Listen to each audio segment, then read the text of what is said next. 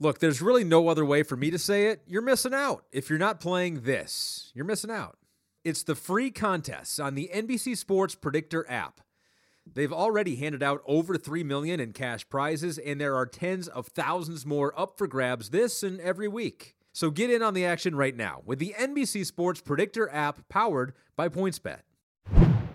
For the biggest names in sports talk, watch the N B C Sports Channel every weekday on Peacock. Featuring Pro Football Talk, The Dan Patrick Show, The Rich Eisen Show, and more. Streaming live for free on PeacockTV.com slash NBC Sports. Hello, I'm Peter King, and welcome to the M M Q B podcast with Peter King, where I take you inside the minds of the biggest influencers in the N F L. This week, a wide-ranging conversation with Troy Aikman, the Fox analyst and Pro Football Hall of Fame quarterback, and also Brian Gutekunst, the new general manager of the Green Bay Packers. But first, you know, a few thoughts coming into the final eight of the playoffs on the favorite to win it all, the New England Patriots.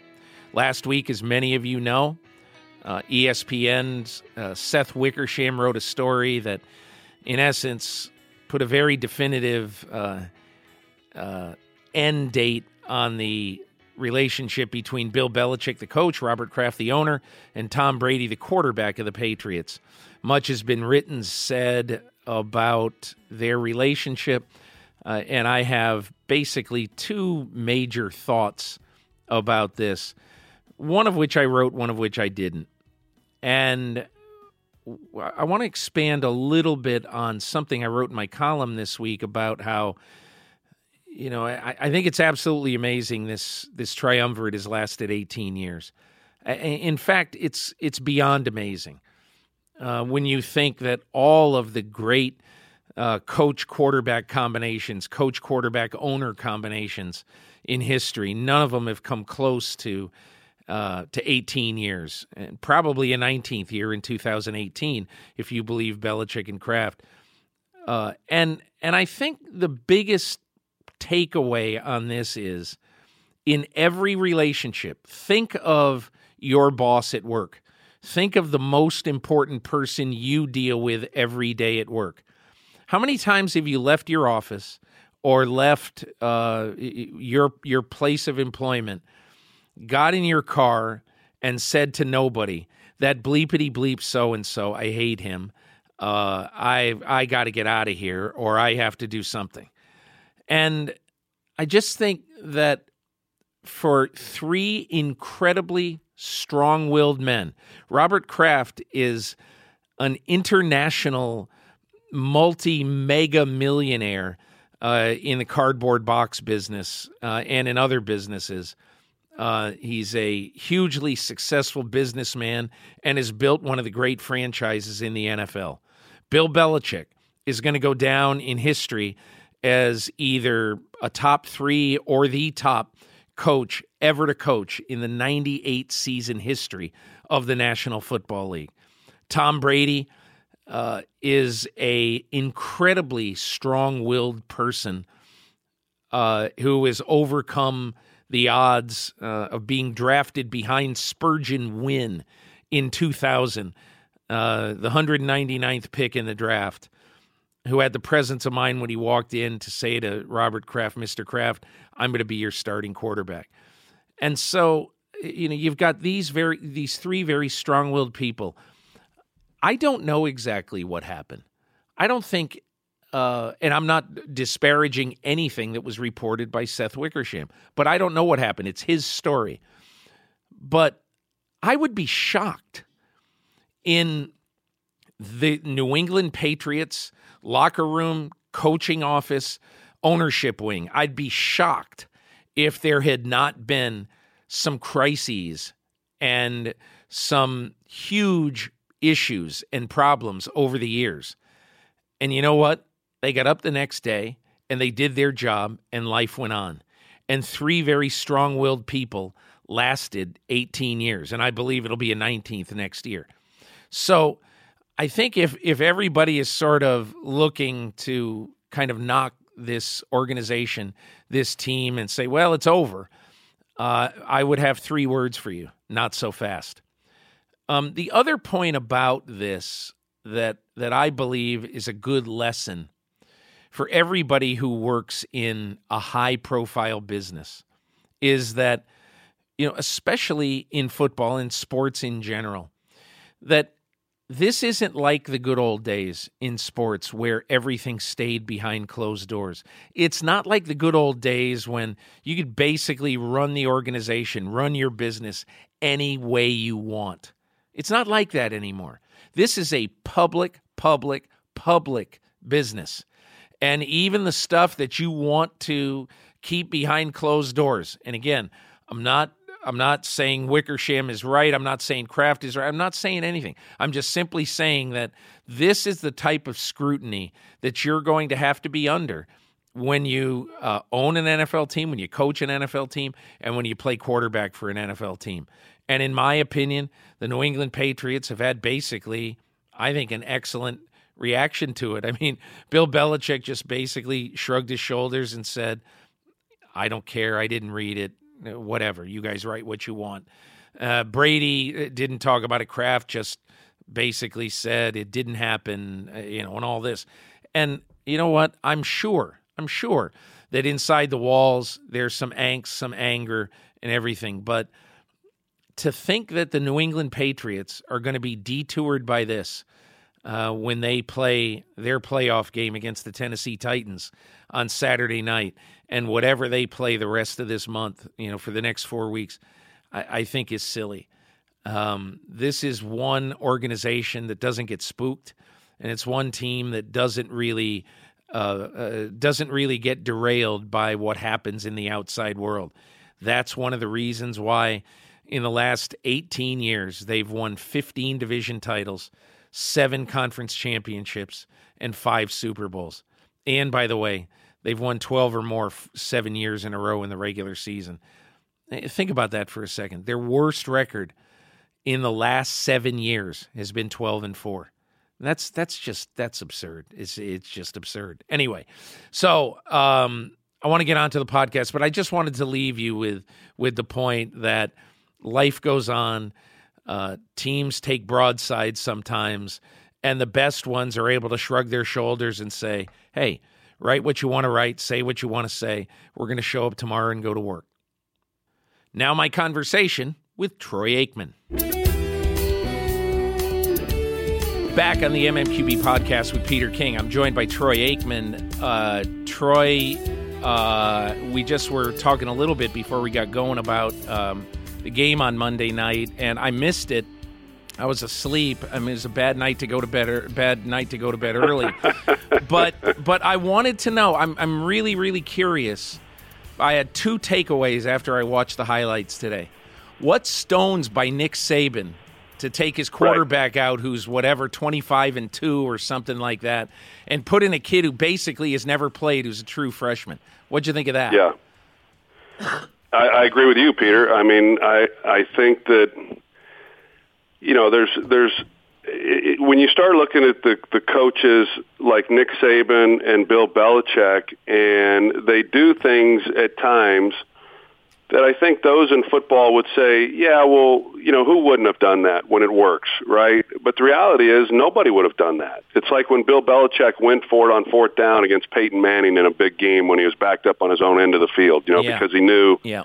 that if they didn't get the first down, they were going to lose anyway. And then you look at last night's game with Nick Saban, nobody does that. And so I came away, regardless of the outcome, I mean, the outcome only makes it that much more impressive. But even when I was watching the game, just thinking, gosh, I mean, this guy to make that kind of move in this moment with this much at stake to a kid who hasn't played is really remarkable. And then to have the game end the way that it did was, uh, you know, it just adds to the lore of Nick Saban, which is obviously uh, as good as any coach in college that I've ever seen.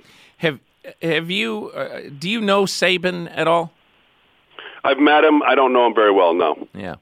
Um, I always wonder. I always think back, and I always wonder what happens if the Miami doctors passed Drew Brees on the physical right. after he has the shoulder surgery, and instead of going to New Orleans, he goes to Miami. And that's right. Drew Brees is Nick Saban's quarterback. I really wonder. Now, you know, maybe I do too. Maybe he and his wife wouldn't have loved the pro-life, but after two years he leaves. But what do you think would have happened if Brees went to Miami? Well, I think it's a good point, and I think it's I think it's something that, that history won't remember. What they'll remember is this phenomenal college coach, you know, maybe the best ever, and he tried to make it a go in the pros, and it didn't work out. And then look at what he was able to accomplish when he went back to college. And I, I agree with you. I was just having this conversation last night uh, before the game that, you know, I sent out a tweet yesterday that that said something to the effect that, you know, Bill Belichick and, and Nick Saban, when when history's told years from now, we're going to be talking about these guys. We and we we need to realize that that we're we're witnessing two of the all-time greats. And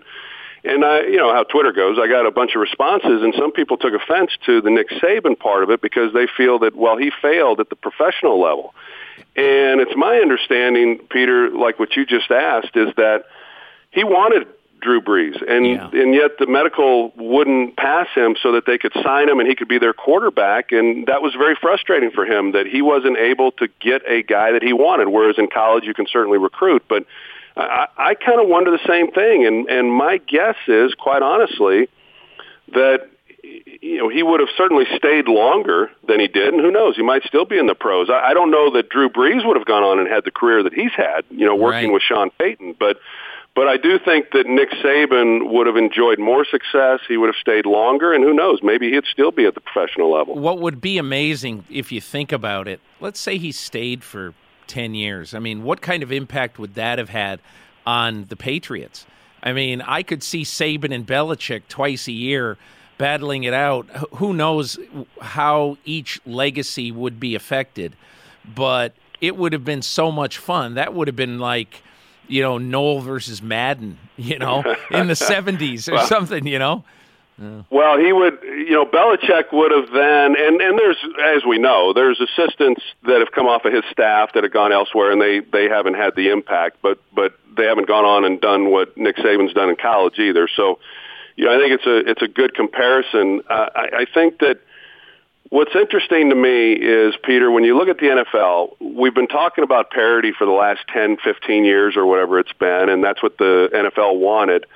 And I always thought there was parity and and that it's hard to win for these teams, and very few consistently do it. It's not just New England that's doing it. Seattle has done it. Green Bay's done it.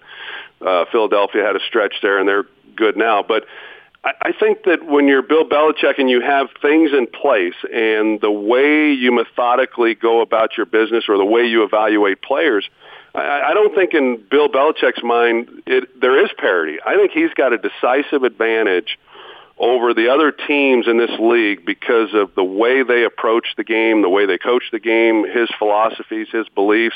And maybe for Bill Belichick, uh, the game's never been easier to win. Uh, I, I would argue that, of course, he's got Tom Brady, and I understand that, but I think he would also agree, we've had this conversation, that winning today, for him, uh, and if you do it right, it should be for other teams, is is easier today than what it was when he was the head coach at Cleveland. Um Because you can get a decisive advantage with free agency if you know what you're looking for in players and how to utilize those those guys once you get them. So you don't think that it was necessarily easier pre-free agency.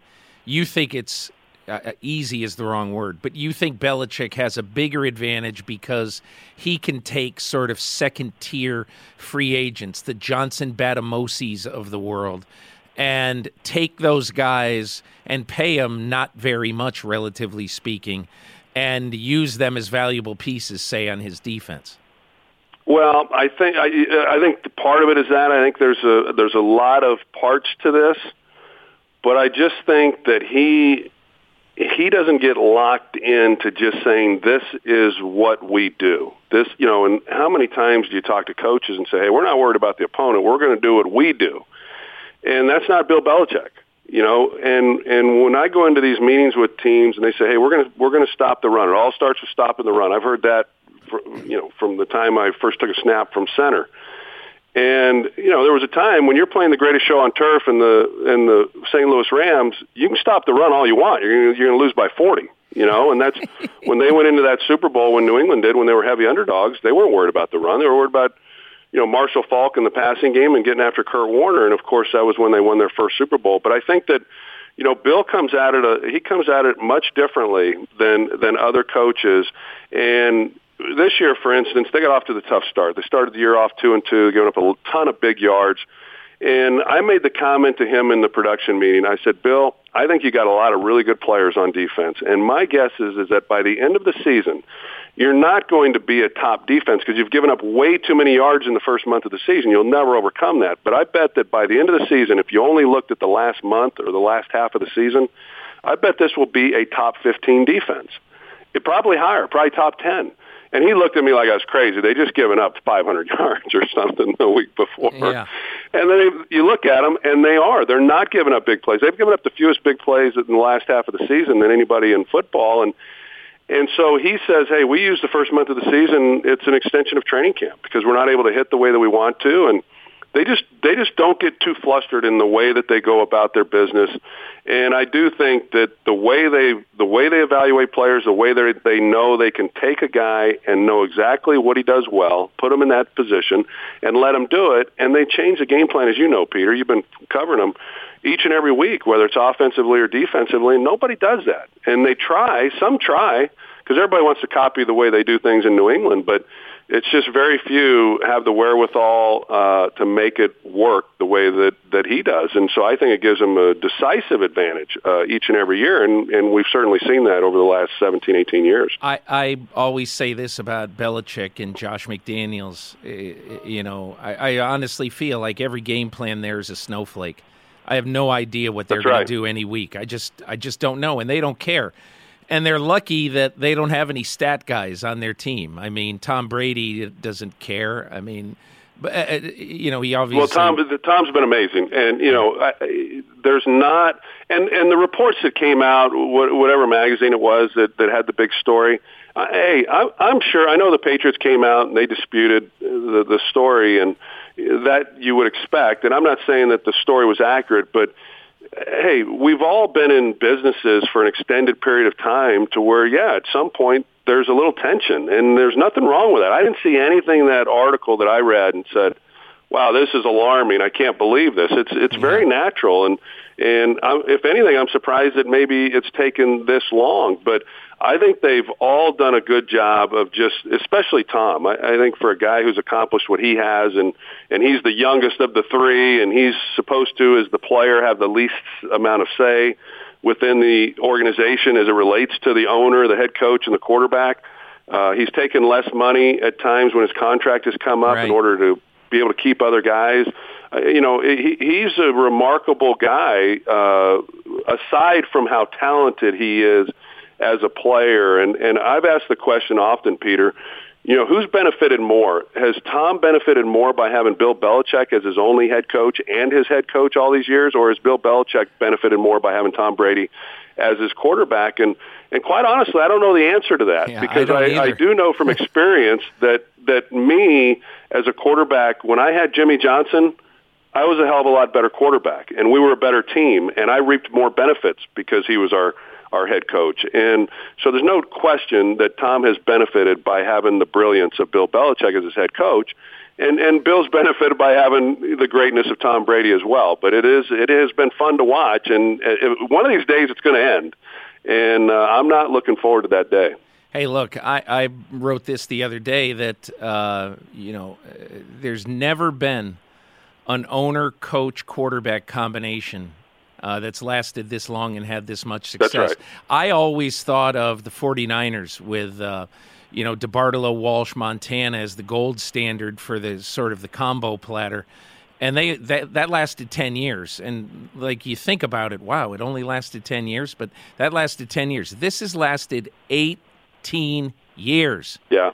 It's incredible. Yeah. It's absolutely it's unbelievable. unbelievable. And, and, and, but, but, uh, and then to take it a step further, w- w- wouldn't you, Peter, be... I do know this, that Bill Belichick thought the world of Jimmy Garoppolo. Yes, he did. And no question. I, I I don't think that he, he wanted to let Garoppolo go. I Why would either. you? I mean, if you're if you're a lifer like Belichick is, you want to have a succession plan. You got to have yeah. somebody who can step in there and look, win games I, for I, you. When I break. continue. Look, I'm just saying this, Troy. Someday, uh, and that E S P N story chipped away at it. But someday we're going to find out the truth. I don't know when it is. That's right. Someday we're going to yeah. find out the truth. It's like, you know, I compare it to.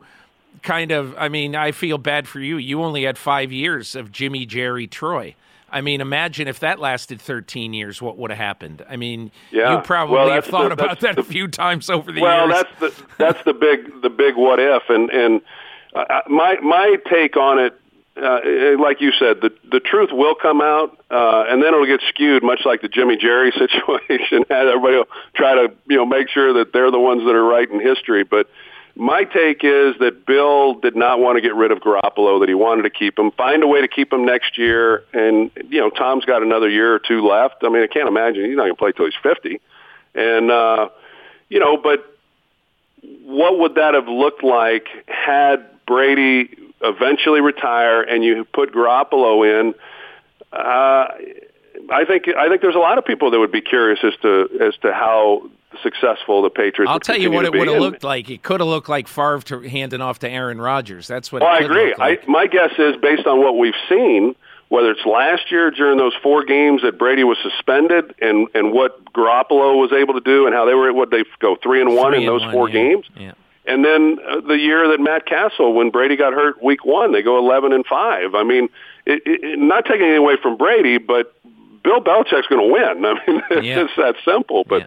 And and according to the reports this week, Peter, uh, you know, wouldn't it be kind of fascinating to see if Bill went somewhere else, if he went to the New York Giants and, and what he could do there? I, you know, I I think that'd be fun to follow as well, although it doesn't appear that's going to be happening. Yeah, I don't think so. I mean, you know, I had a good talk with uh, Robert Kraft on Friday night late, and he said absolutely Belichick's coaching this year. And we talked a little bit just on background, and and to say that he poo-pooed the idea of Belichick being, quote, traded, end quote, uh, I mean, he he's not trading Bill Belichick. I mean, I mean yeah. who knows? Maybe maybe circumstances are going to change, but I'll just tell you this. He's not trading Bill Belichick based on his tone of voice when I raised that yeah. issue with him. Well, and and I and, and he wasn't going to, to let Tom Brady go play somewhere else either, right. and, and, and, and I understand that. I mean, as an owner, I, I know his affection for Tom, and, and Tom's done a lot, and you know, so I do think there's a human element to that, and I, I understand it. I understand it completely, but uh, I, I think that Mister Kraft, what he what he has said to me in the past is that. He saw what happened in Dallas with Jimmy and Jerry, and, and egos get in the way, and and sometimes you just got to keep that in check and, and appreciate the times that are good. And and fortunately for Bob Kraft and, and the Patriots, times have been good for a long, long time, and, and I, I wouldn't want to see Bill Belichick go anywhere else either. I want to ask you, as somebody who gets to peek behind the curtain of the Patriots, of every team, actually, and you go into the production meetings, you watch some practice. You've seen them now in your new role, not new role, in your role doing T V for years now. So what do you think makes the Patriots different? Well, you certainly feel it as soon as you walk in. And I don't know if it's because of the aura of their success or if if if it's just the way that they do things that allow them to have their success. When... When I would walk into the Eagles facility and watch them practice when Andy Reid was there and they were on their run in the N F C and, and going to the playoffs each year and playing in championship games, and you, it felt different than it did it, it, with other teams. New England takes that to an entirely different level. It's it's very businesslike. Um, there's, I think everybody comes to work with a purpose. They understand that they're they're there to get a job done. And you feel that. You feel a sense of urgency. You feel uh, you feel a little sense of uneasiness, uh, if you will, with the players. And and when they communicate with you, and they seem a little guarded, like they don't want to say the wrong thing. And I, I think Bill does a really good job of hammering a message and making sure the players understand how they're going to handle the questions for that week and what they're allowed to say. I mean, we've seen, we've seen Rob Gronkowski, you know, he's talked about it a little bit when he's wanted to talk about some things, and he says, oh, I'll get in trouble. I, I can't. And I... When I when people ask me, hey, what are you looking for in a head coach if you were in a position to hire a guy? I, I the first thing I always say is I got to have a guy who can stand in front of fifty-three guys and command the room in difficult times. And Bill Belichick certainly is capable of doing that, and he has done that. And if you look at the history of any sport, uh, just sports in general, on who are the great coaches who have had enormous success, if you listed the guys you think are the all-time great coaches, there's always a few outliers, but not many of those guys are what you would call players' coaches, you know, and they're pretty tough, demanding, disciplined guys. And, and so I believe in my heart that to be successful uh, in sports, I do believe that, that you've got to create an environment that makes people accountable, and nobody does that better than Bill Belichick. This is the M M Q B Podcast. There's an amazing free browser extension called Honey that millions and millions of people use every day to save money. Honey is the world's most popular money-saving browser add-on. It works on Chrome, Firefox, Safari, all the major browsers, and it's always free. It only takes two clicks to add Honey to your browser. Then it starts working in the background right away. While you shop, Honey scans and tests millions of coupon codes all over the internet to find you the biggest discount on everything you buy online. But here's the best part of all. Whenever you're ready to check out, Honey automatically applies the best coupon to your cart. That means you'll always get the biggest discount to get the best price possible, without even having to do anything. I mean, where has this been for all my life? I want Honey. Give me Honey. Anyway, this means you'll get the biggest discount of all to get the best price of all without even having to do anything. Almost ten million people use Honey every day to save millions and millions of dollars. So why not you? If it sounds too good to be true, Time Magazine agrees. That's why they called Honey basically free money. There's no reason not to add Honey to your browser. It's free. It'll save you cash on everything you are going to buy anyway. If you're not using Honey when you shop, you're missing out on free money. Add Honey to your browser for free right now at join honey dot com slash king. One more time. Go to join honey dot com slash king. And now, more with Troy Aikman. With Troy Aikman on the M M Q B Podcast with Peter King. I want to go back and ask one more question about the college football game that we saw, because I it really, really interests me. Fourteen months ago, the two quarterbacks in that game in the second half, down the stretch of the national championship game, were both high school football quarterbacks. And now just fourteen months later, they are on the biggest stage, and and I guarantee you, if they were both in the draft, people would really be interested in them, you know, if they could if they could come out this early. So I just want to ask you, why, and, and you're seeing guys play competently to really, really good, both as true freshmen and as very young quarterbacks in college football. Why do you think that is? Well, I, I will first say that I know that it's really difficult to do, because I played as a true freshman. Uh, my first start at Oklahoma, I was seventeen years old, and uh, played in Lawrence, Kansas. And I got thumped pretty good. We were number two in the country, and I played terrible. Um, and so I know that it's it's not an easy transition. Uh, at least it wasn't for me, coming from a small high school. But I I believe the reason that we're seeing – you know, Josh Rosen did it at U C L A, comes in as a true freshman and plays really well, like you said, these these kids. And uh, what? And then even going from college to playing as rookies in the N F L, we're seeing uh, success that we've just simply not seen, uh, you know, prior to fifteen years ago, ten years ago. And, and I, what I believe, Peter, is that these kids are getting a lot more reps. I always equate it to this, that my daughters, uh, who are now in high school, they, they play soccer, and when they were young, they'd play outdoor soccer, and then in the winter, they'd go and play this indoor soccer. And indoor soccer was really great for their skills because they got a lot more touches on the ball on the indoor game. And then it would transition into the outdoor game, and they'd be much better. And these college, these these high school kids, they're they're they're getting a lot more reps in these seven on seven leagues. The college quarterbacks are doing the same thing. They get far more reps during the off season and in their preparation. And then even when they get into the season, it's become such a passing game at all levels that they're getting more throws. And so I bet that, you know, these kids, when they're going into college, or the college kids going into pros, there's no telling how many more throws and looks they got to see throwing to a receiver, looking at a defense, than than I did when, when I was coming out of high school or when I was coming out of college. And and they just seem to be athletes now that they're not scared of anything. I mean, they're just pretty brash, confident guys that they don't – there's so many guys before them that have had some success that there's no longer this thing that, oh, well, you don't play as a true freshman at that position. You can't have success. That's not the way it's done. They all expect to come in and play as true freshmen and have great success. And they all expect to leave after their third year and go play in the N F L and then start as rookies. And it's been fun to watch some of the success and the maturation from these young quarterbacks. I remember asking Andy Dalton this question a few years ago, and because I said to him, hey, you know, like, ten years ago, when Carson Palmer walked off the U S C campus and came to the Bengals, the Bengals said, he's having a redshirt year. You know, we're not playing him his rookie year.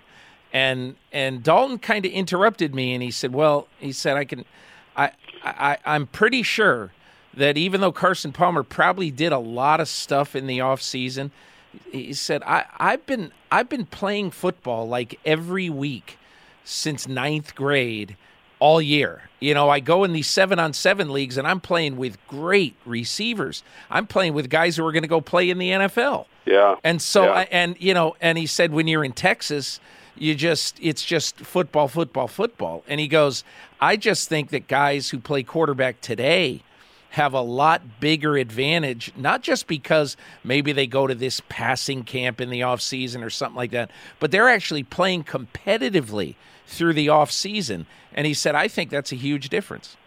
I agree. Yeah, yeah no, I, I agree. It's a, the, the, it's so so many facets of of the training for the athletes is, is far different than it was. You know, I, I can't believe I've been retired seventeen years, but in the in the past fifteen, twenty years, you know, it's all changed. Uh, and in addition to that, the amount of reps, like like what Andy was saying, uh, has has changed dramatically in in their preparation. And, and the other part of it too is this: as far as going from college to pro, is there was a time when the colleges were all looking at the N F L and they were trying to do what the N F L was doing. They'd look at schemes, they'd look right. at offensive formations. Now, you know, as you know, the the pros, they're all looking at the colleges and, and they're mimicking what they're seeing at the collegiate level.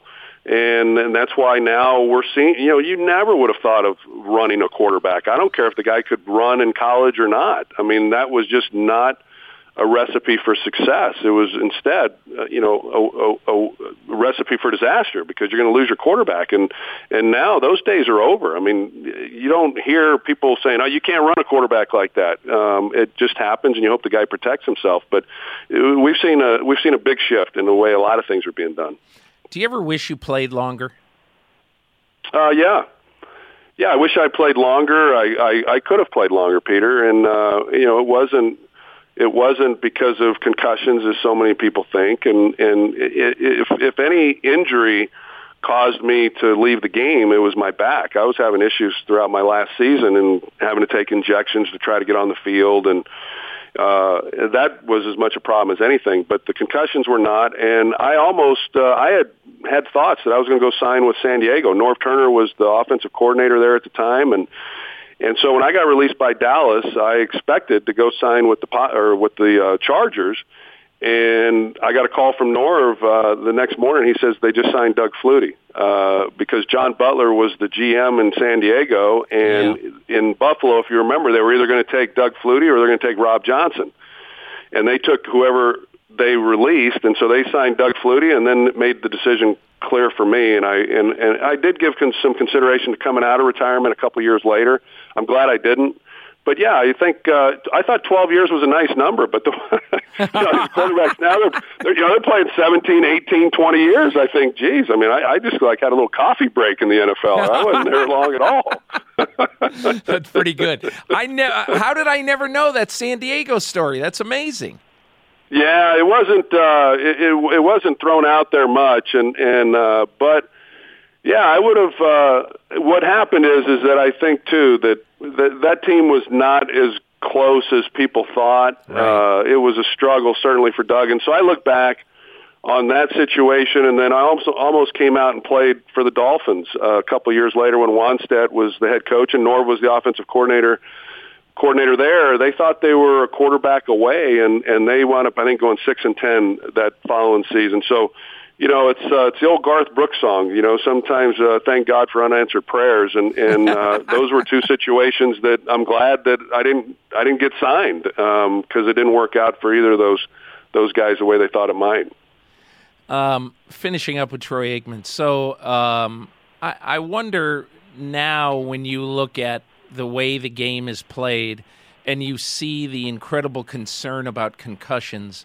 We just saw what happened with Cam Newton the other day that, uh, you know, we're not really sure what exactly happened when he went to his knee, uh, you know, in the Superdome. But but in a larger sense, in a larger sense, is this, in your mind, good for the game, or are people being a little bit overcautious?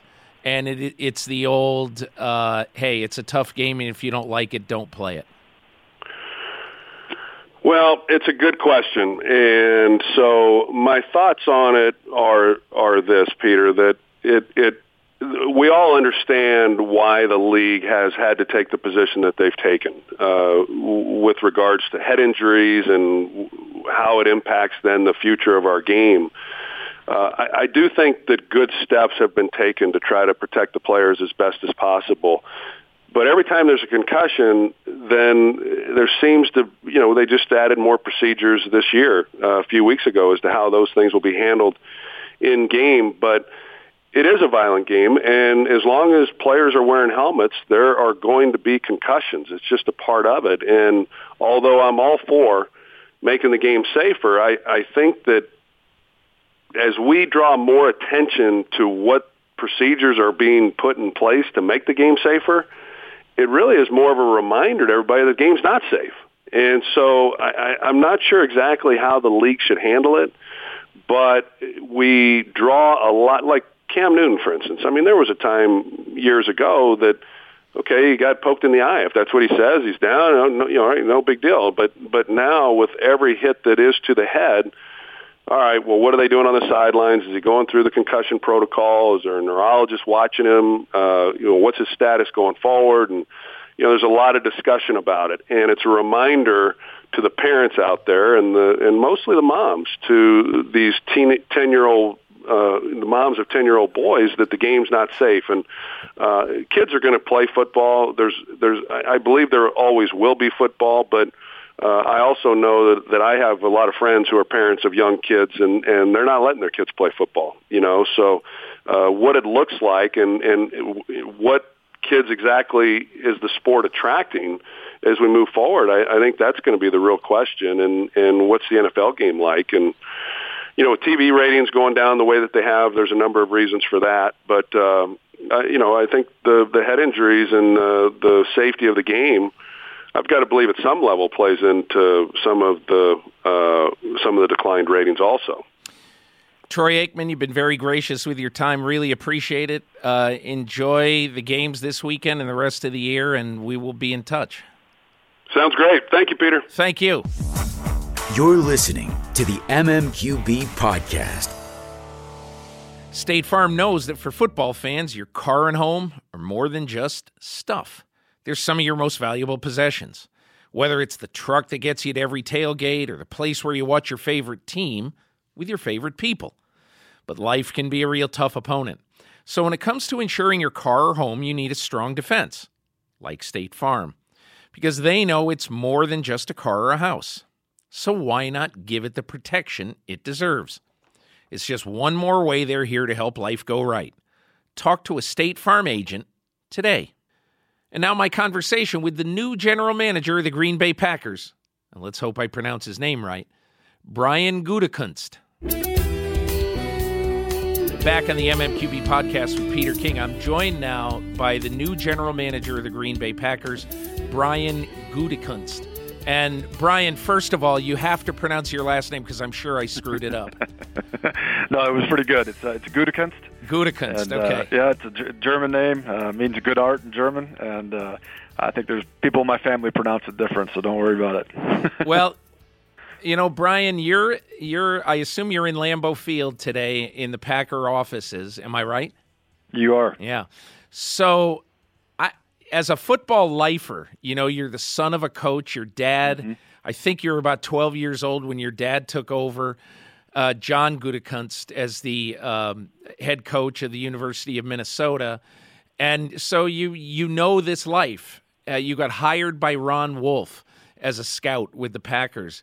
And I just, I, I want to ask you, first of all, what does it feel like for you to be to be sitting in that chair, to be the general manager of Vince Lombardi's team?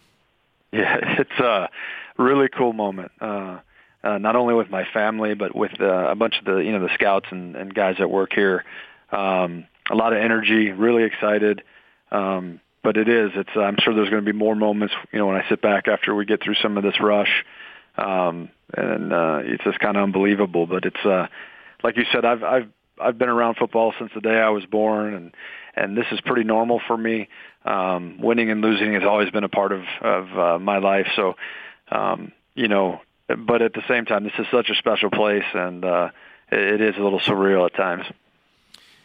You know, I, I, I want to start off by, if I can, by saying, by, by asking you, how did you fall in love with football? Was it just natural because your dad was a coach and this was your life? Yeah, I think so. You know, I grew up with two brothers in a very competitive little household. And, you know, when you're running around practice fields and, uh, you know, as a, as a as a kid and all your idols are the players that are, are running around on the field that your dad's coaching, I think it's just it's kind of one of those things. You just fall in love with competition in general, uh, no matter what sport you're playing. And, uh you know, I think as I as I got older and stuff, and you really uh, realize the uh, the value of the game and how different it is than other sports, and how majority of the guys on the field never touch the ball, and it's such a, a team first type sport. I think um, it just kind of gets a hold of you, and you know, it's just kind of the fabric of who you are. And you were um, you were still fairly young, I think. Uh, it was almost twenty years ago, right? You got hired by Ron Wolf to be a scout. So you would have been, what, about twenty-five years old then? Yeah, so I, I interned in nineteen ninety-seven. Uh, I think I was about uh, twenty-three, twenty-four at the time. Spent a year in Kansas City and then came back at twenty-five. So, um, yeah, I was. You know, I've been here a long time, and uh, I've got to see it from a, a bunch of different angles. But the best part about it is we've kind of had the same Uh, process from a scouting perspective for the entire time, and then you've seen guys go on to other places and implement that, you know, in, in different places and see how them have success there. So it's a, it's been a great path. Uh, the experiences I've had and the people that I've been around is just, it's been a blessing the whole way. What would you say you took from your time working under Ron Wolf? His decisiveness, you know, um, his work ethic. I think those were the things that uh, really stood out. I got, you know, about two and a half, three years with Ron directly, and uh, watching him um, go through his process and just always knowing what he wanted, um, and then and being able to get to that decision. Um, you know, and I think I was indirectly, uh, you know, kind of mentored, you know, by him through so many others, John Schneider, John Dorsey, Reggie McKenzie, Scott McLuhan, and, of course, Ted Thompson.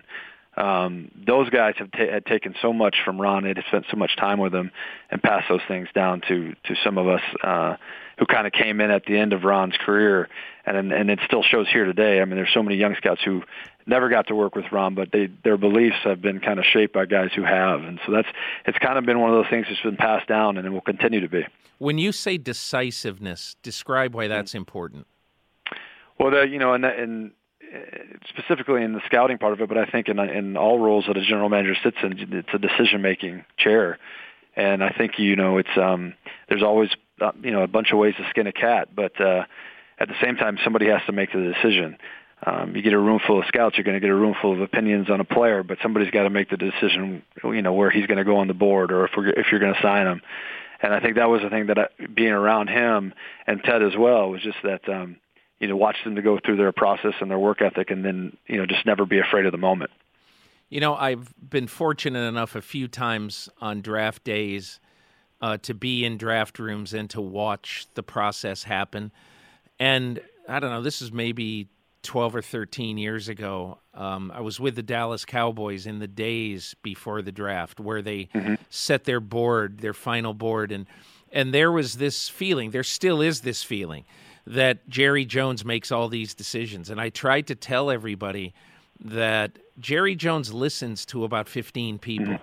And I'll never right. forget that, that week that I was there where, um, you know, where I, I'm dead serious. There would be two hours of conversation in that room where they're arguing about, um, I think it was Quentin Jammer, if I'm not mistaken. Sure. They were arguing about Quentin Jammer. And it wasn't, I don't mean arguing. What I mean is that they were having, you know, discussions about where to put him and should he be the number one corner and everything like that. And I'm dead serious. I, I bet it was ninety minutes where Jerry Jones sure. just sat there and listened to everybody. So, you know, at the end of the day, did Jerry Jones decide that we're taking somebody else other than Quentin Jammer? Yes. But I mean, Jerry Jones is not out there with the with the stopwatch and everything like that. Right. And and and I mean, you have to rely on the people in that room, the people who are on the road, just like Ted Thompson relied on you to tell him. I, I'm sure that you could tell me stories over the years of Ted looking at you and basically saying, "All right, Brian, what do you think of X?" Yeah, and that's I think that's the. Uh... That's the thing that all of our, you know, guys, I think, coming up in this system realize that it's you, you can have a lot of opinions and, the, and you can push for things, but you know when you get turned to and you say, okay, we're going with this, this is your call. You you know you better have been prepared to say yes or no. You know, and that's the thing. I think the one thing that all scouts understand is you better do the work so you can have the opinion. You can't have the opinion without the work because it doesn't. It never works that way. So you know, there's no secret to this. It's just a lot of long hours, a lot of grinding.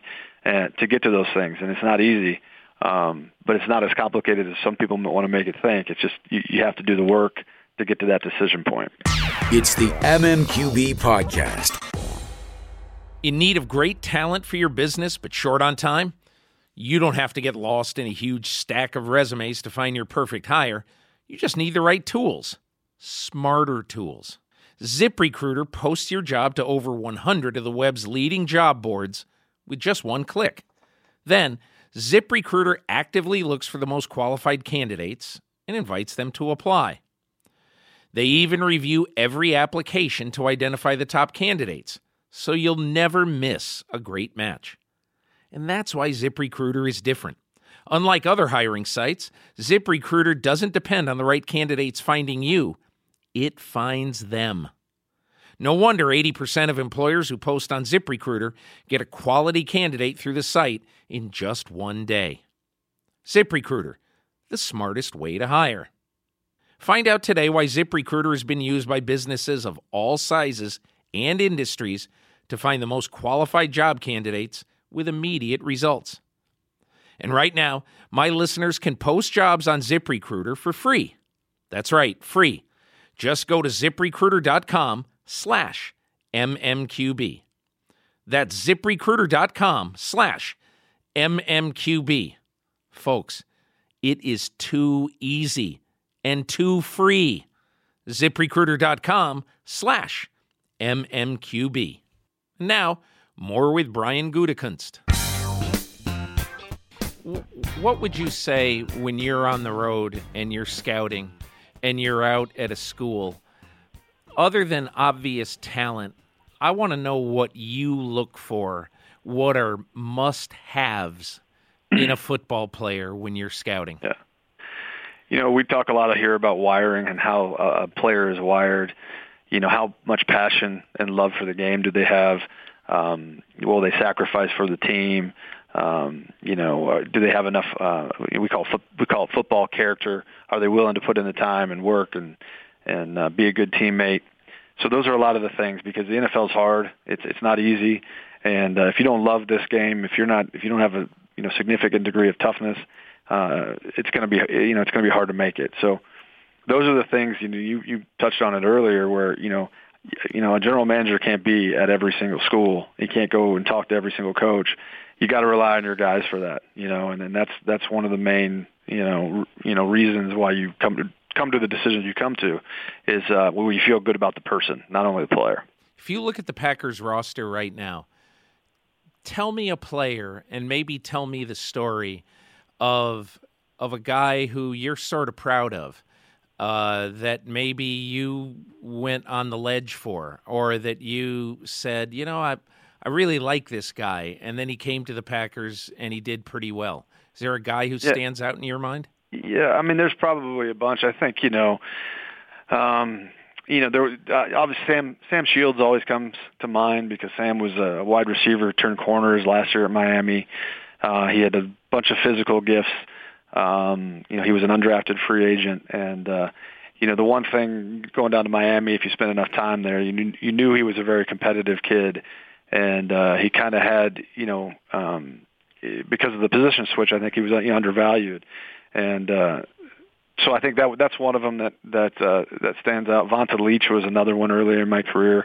Uh, he was a running back that carried the ball quite a bit at East Carolina, and ended up being a very good fullback in the league. Um, but his toughness and his wiring and passion for the game is what carried him. He was, you know, so those are some of the things that uh, you know, some of the guys that just come to mind. Um, there's guys on our roster right now. I think uh, you know, there's guys like Lucas Patrick and uh, Justin McCray that uh, we went through this year that uh, are kind of unheralded guys, but their toughness and grit, um, you know, in spots this, this year were, were impressive to see them step up to challenges. With uh, Brian Gutekunst, the new general manager of the Green Bay Packers. A couple more, Brian. Um, I, I wonder when I look at um, when I look at Ted Thompson, and I have great admiration for Ted Thompson. There's probably not many souls in this world who in two thousand five are going to say, yeah, I'll take Aaron Rodgers. Um, right. You know, you have no idea if Brett Favre, even though Brett Favre went through this dance every year, am I retiring, am I not? You know, very well could have stayed for five more years. But anyway, right. I, I, I'm curious. The biggest knock on Ted Thompson over the years has been that he really wanted to live and die by the draft. He was not a big free agency guy. And I wonder, uh, how do you feel about free agency, and how do you feel about the art of building an N F L roster? Sure, yeah, I think I think – You know, the, the organization has to look at every avenue of player acquisition, and free agency is certain, certainly one of those. It's a little bit more risky and dangerous than the draft, but I think uh, the biggest thing to me is always, you know, we talk about it here about being prepared. I mean, you're not going to be able to sign every player, and we understand that. And and if you do, it always has, you know, ramifications down the line. So you got to be smart, but at the same time, I think um, – you got to be prepared to pull the trigger when the right opportunity comes. And I think our guys are pretty pretty energized right now um, to get through that process of getting prepared. And uh, if the right opportunities come, we're gonna we're gonna be ready to pull the trigger, because you know, the most important thing to me is that the entire roster is competitive at every group. Uh, I think there needs to be a little bit of uh, edge and uneasiness about how, hey, I don't want to look over my shoulder and, and you know lose my job to someone.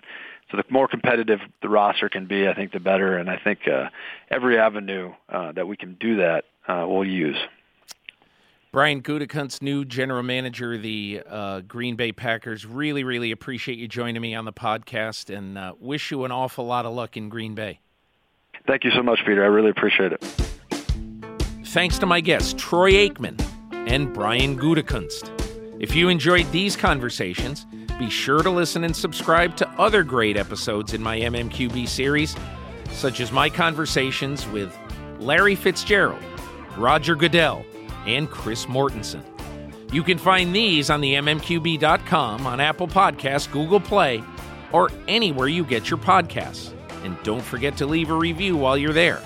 You can also hear the M M Q B podcast with Peter King on Sirius X M Radio every Saturday morning at seven Eastern on Mad Dog Sports Radio, Sirius X M Channel eighty-two. Thanks to the folks at Cadence thirteen for their production work, and thanks, of course, to my sponsors, Honey, State Farm, and ZipRecruiter. Please support them the way they support this podcast. And I'll see you next week.